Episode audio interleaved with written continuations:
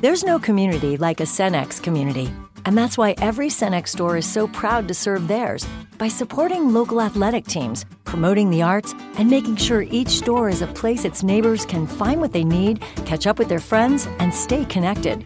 It's also why we give back, helping to make the wonderful places we call home the best they can be. Your local Cenex doesn't just work in your town, it lives there. The store next door, powered locally at Cenex. Johnny Dollar. Well, now, how do you, Johnny? This is Ripley Tita, Worldwide Mutual Insurance. Well, hi, Rip. How's dear old Memphis, Tennessee? Finest town on cut green earth, Johnny. Always was, always will be. Now, when did you join the Chamber of Commerce? It, what's it? Say, isn't it just about time for your big annual celebration? Oh, you're too late, Johnny. The Cotton Carnival's all over and done with for this year. Now, you should have called me sooner. Well, now, why, Johnny? These fine people here in Memphis never give us any trouble. And what are you calling about? Uh, well, uh, uh, trouble, Johnny. Real big trouble. I thought you just finished up. Yeah, I did, I did, Johnny. This little problem I'm calling about happens to be over in the nearby town of Somerville. Well, now make up your mind, Rip. What's it? Well, which is it, a little problem or big trouble? Well, now, I suppose that kind of depends on just how you look at it, Johnny. Look at what? Murder? Murder? Yes, sir. Murder?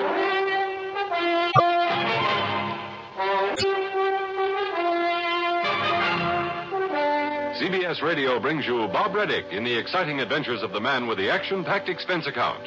America's fabulous freelance insurance investigator. Yours truly, Johnny Dollar.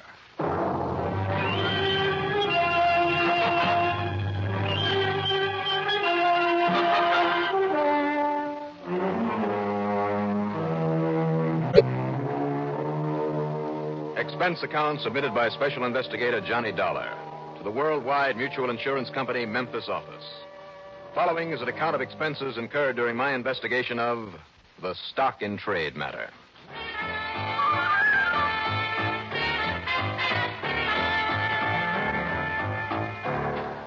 It was bright and early in the day. I was able to make an immediate plane reservation, so expense account item one is 7275 airfare to Memphis, Tennessee. And by shortly after noon, we started circling for a landing over the big industrial city there on the eastern bank of Ole Miss. Soon as I cleared my baggage at the airport, I spent item two, six and a quarter, for a taxi into Ripley Tito's office on Union Street near Third. Taxi, Johnny. Now, why didn't you all just rent yourself a car at the airport? Well, sit down. Thanks. I'll have my secretary get one for you. Yes, sir? Maribel, honey, have one of those nice rental cars brought around front for Mr. Dollar, huh? What time? Uh, Right away. Thank you, honey.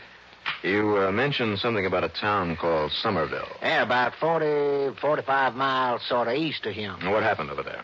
Uh, like I told you on the telephone, Johnny, murder. And the deceased is a client of ours named Avalny Beauregard Exum. That's a mouthful. Ah, that's three mighty fine old family names, Johnny. That figures. Yes, sir. Anyhow, uh, early this morning, uh, his housekeeper found him laying over his desk with his head bashed in. Have the police over there any theories, anything to go on? No, sir, not a thing. No fingerprints on that heavy iron that was used on him. No clues of any kind, nothing. So that's why I think maybe you ought to go over there and take a look around. How big a town is Somerville? Oh, less than a couple of thousand, I guess. I see. Now, that used to be the heart of some real important plantation country. That's where the extra money came from, Johnny, from cotton. But by the time it got down to Volney Beauregard, well, he was still living in the old plantation house, but most of the property around all been sold off. In other words, old Exum wasn't worth very much money. And I'm afraid that's true, Johnny. But he somehow managed to keep up the payments on his insurance. How much? Hmm, Face value, thirty-five thousand. Mm-hmm. I don't rightly know just where he got his living income from. Of course, after the war, when some of these fine old Southern families had to sell off their land, they made some investments and things. You mean the Civil War, Rip? I said the war, didn't I? Go on. well, anyhow, I don't really know where he got his living money, except maybe from his kinfolk. Well, that brings up the question of beneficiary. Those very same kinfolk, Johnny. Only ones he got left. Who are they? Well, no Mm-hmm. wife or young uns of his own, so let's see here on his policy. Yeah. Uh, just a niece and a couple of nephews, Johnny. Now, let's see. Uh, there's Clarabelle Otway Exum. You have her address there? Uh, let's see. Oh, just it's, let me uh, use this uh, scratch pad. I'll copy it off the policy. Yeah, go right ahead. And like you see, she lives right here in town. Works in five and dime, I understand. And there's a nephew, also named Avalny Beauregard Exum. Lives down Corpus Christi, Texas, yeah, see? All right, I got it. Then there's other nephew named a Culpepper Van Buren Oglethorpe right there in Somerville. Works at a real estate office. Although it beats me how he makes a living at it. Yeah, that's all, Johnny. Just those three. Okay. In other words, they're the only ones who will benefit by Exum's death, huh? Well, now, that's right, Johnny, but surely you don't think one of them could have killed him. Why not? Fine old Southern family like that. Did he have any enemies that you know about? Fine old man like Volney Beauregard Exum. Did he have many friends? Well, uh, no. No, I guess he didn't, really. Kind of just kept to himself, living out his days there on the plantation house. All alone with just his pride, just living out his days. Now, you mentioned a housekeeper. Yeah, well, Miss Dollar Cato just did some day work for him. And don't you go suspecting her, Johnny. Why, she couldn't hurt a fly. Well, you are a lot of help. Well, maybe I better not suspect anybody, huh? That's right. Uh, well, no, uh, wh- what I mean to say Now, is... uh, 35,000, three beneficiaries. uh, yes, sir. Equal? Yes, sir. So maybe 11, 12,000 apiece. It's not very much. Well, now, I understand they'll share the rest of the estate, too. Oh, what do you think that plantation's worth? That old rundown house and a little bitty piece of land where it sits, maybe ten thousands all. No idea what kind of money old Exum had to live on, where it came from? No bank accounts or nothing, Johnny. Even paid cash premiums on his insurance. I guess he didn't like banks and such. Well, you sure don't give me much to go on. Uh, one more question. Did the uh, killer ransack the house? Well, no, not that I know of. So maybe you better take a look, huh? Yeah, Rip, I think I'd better.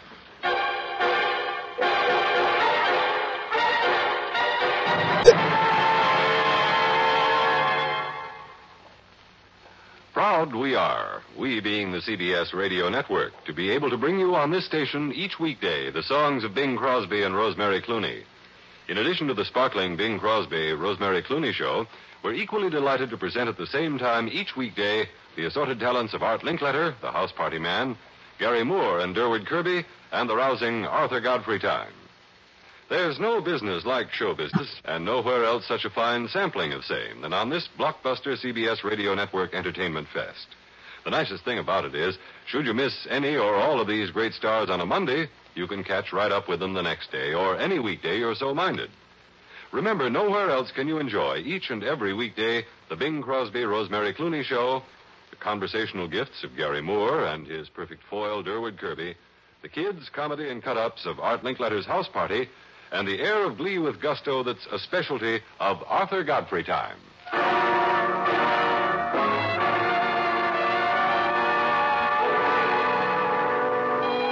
Before driving to Somerville to look over the scene of the crime, I checked up on Mr. Exum's niece, Clarabelle. I found her in the stock room of the 5 and 10 where she worked. She was a thin, wan looking girl of about 30 with long, black, stringy hair badly set in a knot that bobbed about the back of her neck as she talked in a high, nasal voice that fairly set my teeth on edge. Excuse me while I put this box of ribbon. Sure. And if you all want the truth, Mr. Dollar, I am just as glad as I can be that old Uncle Valney died. He was murdered, Miss Exum. Well, he's gone, anyhow. And when I get my share from his insurance and that property, I can pay all my bills and buy myself some fancy new clothes and lots of things. Then you're not at all sorry about this? Of course not. He had nothing to live for, anyhow, Mr. Dollar. All alone out there in that house by herself, nobody to talk to except poor Miss Cato two, three times a week when she comes to clean. Poor Mrs. Cato. How poor, Clarabelle? Oh, well, actually, she probably has more money than Uncle Valney ever had. Count up some of her kinfolks dying and leaving all that big property over to Whiteville. See, she was a Beaufort, on her widowed sister's husband's side. Yeah, well- And when her cousin Sally Mae, she had some Buford blood and kin, too. I see. And when she died, with all the money and things from her cousin once removed. Oh, and now, wait a minute. He was her father's nephew's half brother, is what it was. Yeah, thanks. Well, I'll take your word for it. Now, this Mrs. Cato, if she had money, why did she work as a housekeeper? Oh, just out of pity for Uncle Volney, him being all alone and all. Didn't you ever go out to see him? He never did want to see me, did he? I wouldn't know. No. All he cared about was sitting there counting his money and keeping his relatives from getting any of it, except maybe Culpepper. And now we'll get it anyhow, Mr. Uh, Dollar. where did his money come from, Clarabelle? Don't you know, Mr. Dollar? No. Well, now that's funny. All right, so it's funny. Now, where did the money come from? Oh, I don't know. I thought you did. Now, excuse me, I gotta get these boxes put away, lest the boss comes back here and sees me just sitting and talking. Boss don't hold much with sitting and talking. More questions, more useless answers. Little old Clarabelle simply didn't know anything that might be helpful to me and didn't care, except that is for whatever money might be coming to her. Maybe the Exum family was smart and prosperous once, but if she was any criterion, they've done mighty poorly in the last couple of generations. I knew this. If she had anything to do with her uncle's death, she'd probably have left signs all over the place. So I drove on over to Somerville to the Exum home, or rather what was left of it. A hundred years ago, it might have been a mansion, but now it was just a wreck. Two of the eight big columns on the front had fallen and simply left there to rot away in the sun and rain. Windows were broken and stuffed with newspapers to keep out the draft. There hadn't been a paint job in 20 years, at least. What little was left was cracked and peeling. The yard was nothing but weeds and moss, and a thick matting of leaves that never had been raked from under the big trees that were hung heavily with Spanish moss. At the door, I was met by a Sergeant Aiken of the local police.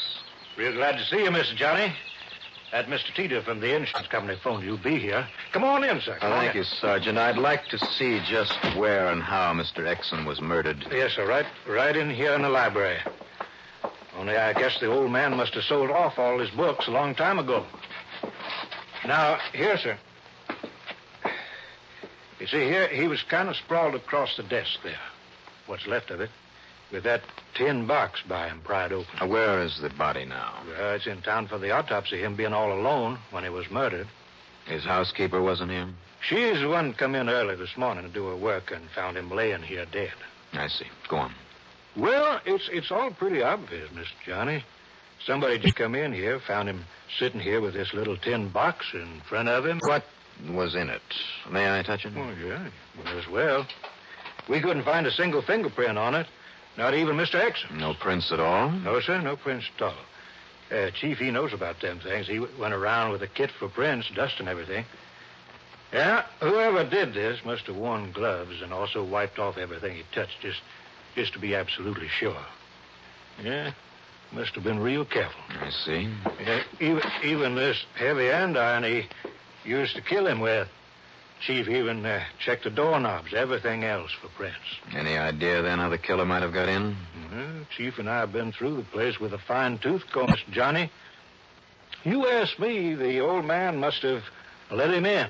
When? Doc says he's killed sometime late last night. Late. Yes, that's right. Well, then, from what I've heard about Mr. Exon, it had to be somebody that he knew pretty well. Yes, sir. We're trying to find anybody he knew that well, this old recluse. Anybody he'd let in at night. Well, yeah, the chief had a couple of the boys working on to her, but I don't see how they're going to come up with anybody. Any idea what might have been in this old tin box? Well, probably whatever money the old man had on hand. Where'd he get his money, Sergeant? Now, that's a good question, Mr. Johnny. I know that he never had any bank accounts, but he would uh, cash a check now and then. Well, if he had no account, I and can't. He never sold any real estate for the last 25 years. Didn't have any to sell except, except this old place here. Well, this box certainly couldn't hold enough to keep him going for. Oh, wait a minute. What's this? Yeah, looks like a couple of pieces of paper stuck there in the hinge. Hmm, There's a corner of something torn off. Let's see if I can get it out without more tearing. Them corners weren't tore off of any money. That's for sure. Mm. No. No, this looks like a sort of parchment paper that's used for an insurance policy. Or maybe. Maybe that's where his money came from. What you thinking of, Mr. Johnny? Two possibilities, Sergeant. One, the obvious one, that he had a lot of money hidden away in some secret place around this house. Well, now we we thought of that. On the other hand, if these torn off corners, freshly torn too, I believe, if they mean what I. Now, listen, there's a nephew living right here in Somerville, isn't there? Yes, sir. Yes, it is. Big enough to have wielded this heavy andiron so effectively?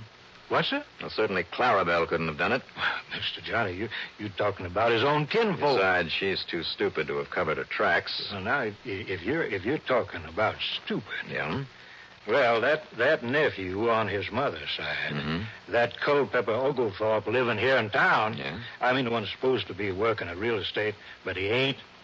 Kind of, he ain't doing anything. All he ever got was from his uh, from his uncle. Go on, Sergeant. Well, he's so stupid that maybe he would kill one of his own kin. Where is he? Of course, I suppose so. Most anybody kills for money, though. Where will I find him? And you know, none of them, none of them three had any use for old Exum. And only, only one of the boys could have used this, this heavy andiron. Sergeant. And with Culpepper, the only one of the boys near enough to do it, you know. All right, where is he? Oh, What? well, all, all- all I said was oh. Come on, Sergeant. No, no, sir, Mr. Johnny. Culpepper didn't do it. Well, how do you know? How can you be sure? Well, it seems he had some trouble a couple of weeks ago. Pulled a pulled a knife on a man. Well, then he is the type. He may be the type, uh, Mr. Johnny, but well, ever since he's been locked up in jail. Still is. Oh. Yes, sir.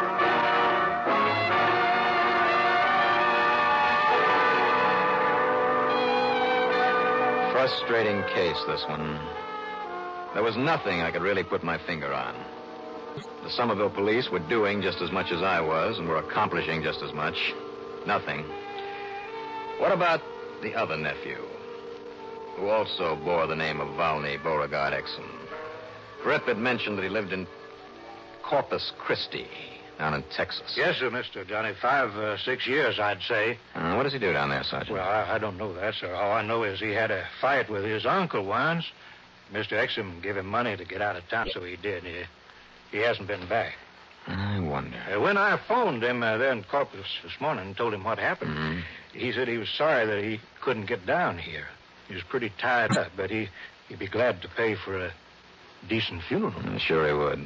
Because if these torn off corners of paper are what I think they are. Yeah, it looks to me like young Volney Exum's the only one that's any good of them three. Yes, sir. I mean, if he can afford a nice funeral for somebody. You bet he can. Now listen, Sergeant, maybe I'm all wrong in playing a hunch that one of his relatives killed the old man, but it's all I've got to go on. I'll say this, Mr. Johnny. A hunch is no kind of proof. I know, I know, and proof is what I need. But even without it, I'm going down to Corpus Christi.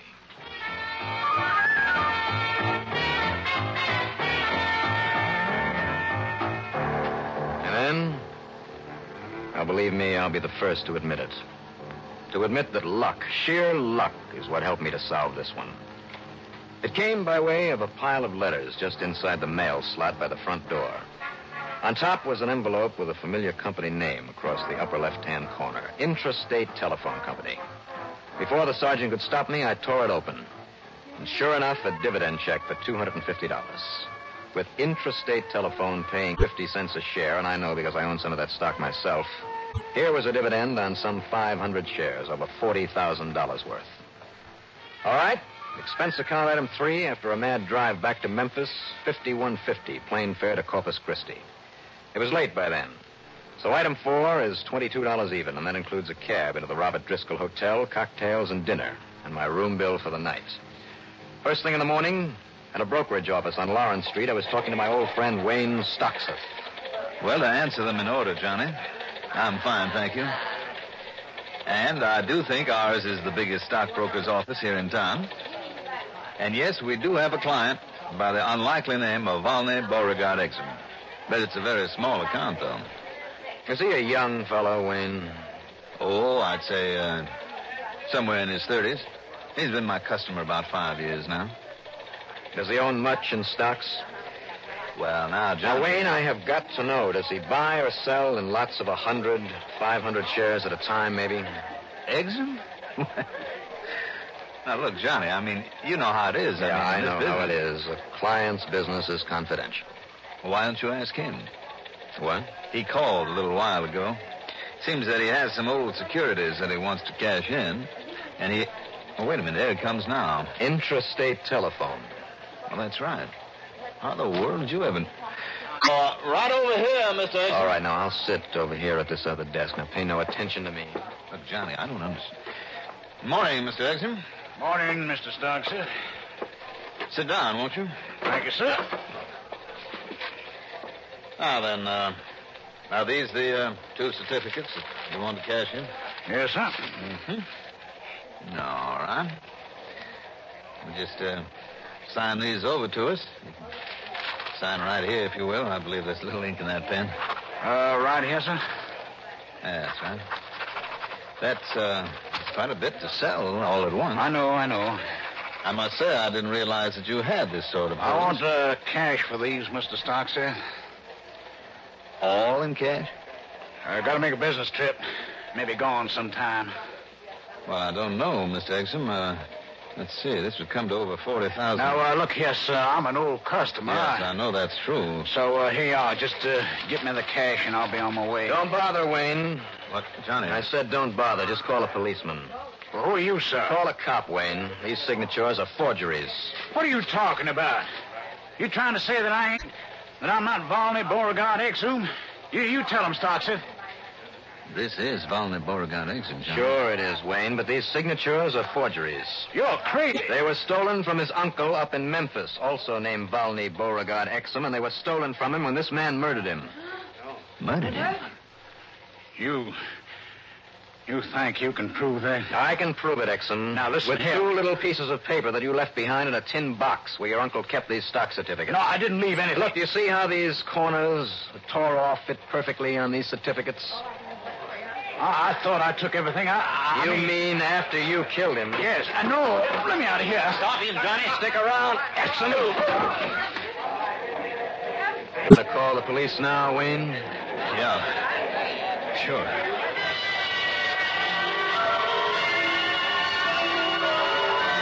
What Exum didn't know, of course, was that Wayne would have done a lot of investigating before handing over all that money. In spite of the way that he'd carried a small account with the firm to set things up for the murder and robbery. Expense account total, including the trip back to Memphis and then back to Hartford, we'll call it 325 even. Yours truly, Johnny Dollar.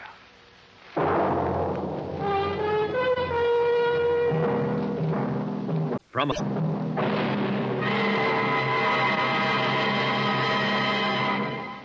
Now, here is our star to tell you about next week's story. For next week, one of the cleverest rackets in jewelry that I ever saw. Over a million dollars worth.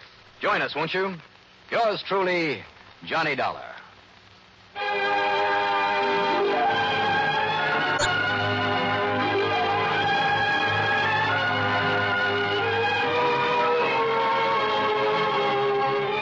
Yours truly, Johnny Dollar, starring Bob Reddick, is written by Jack Johnstone, produced and directed by Bruno Zerato Jr., musical supervision by Ethel Huber. Good in our cast were Wendell Holmes as the police sergeant, Joan Loring as Clara Bell, Robert Dryden as Ripley Teeter, Mandel Kramer as Wayne Stockseth, and Ralph Bell as Volney Beauregard Exum. Be sure to join us next week, same time, same station, for another exciting story of yours truly, Johnny Dollar. Art Hanna speaking.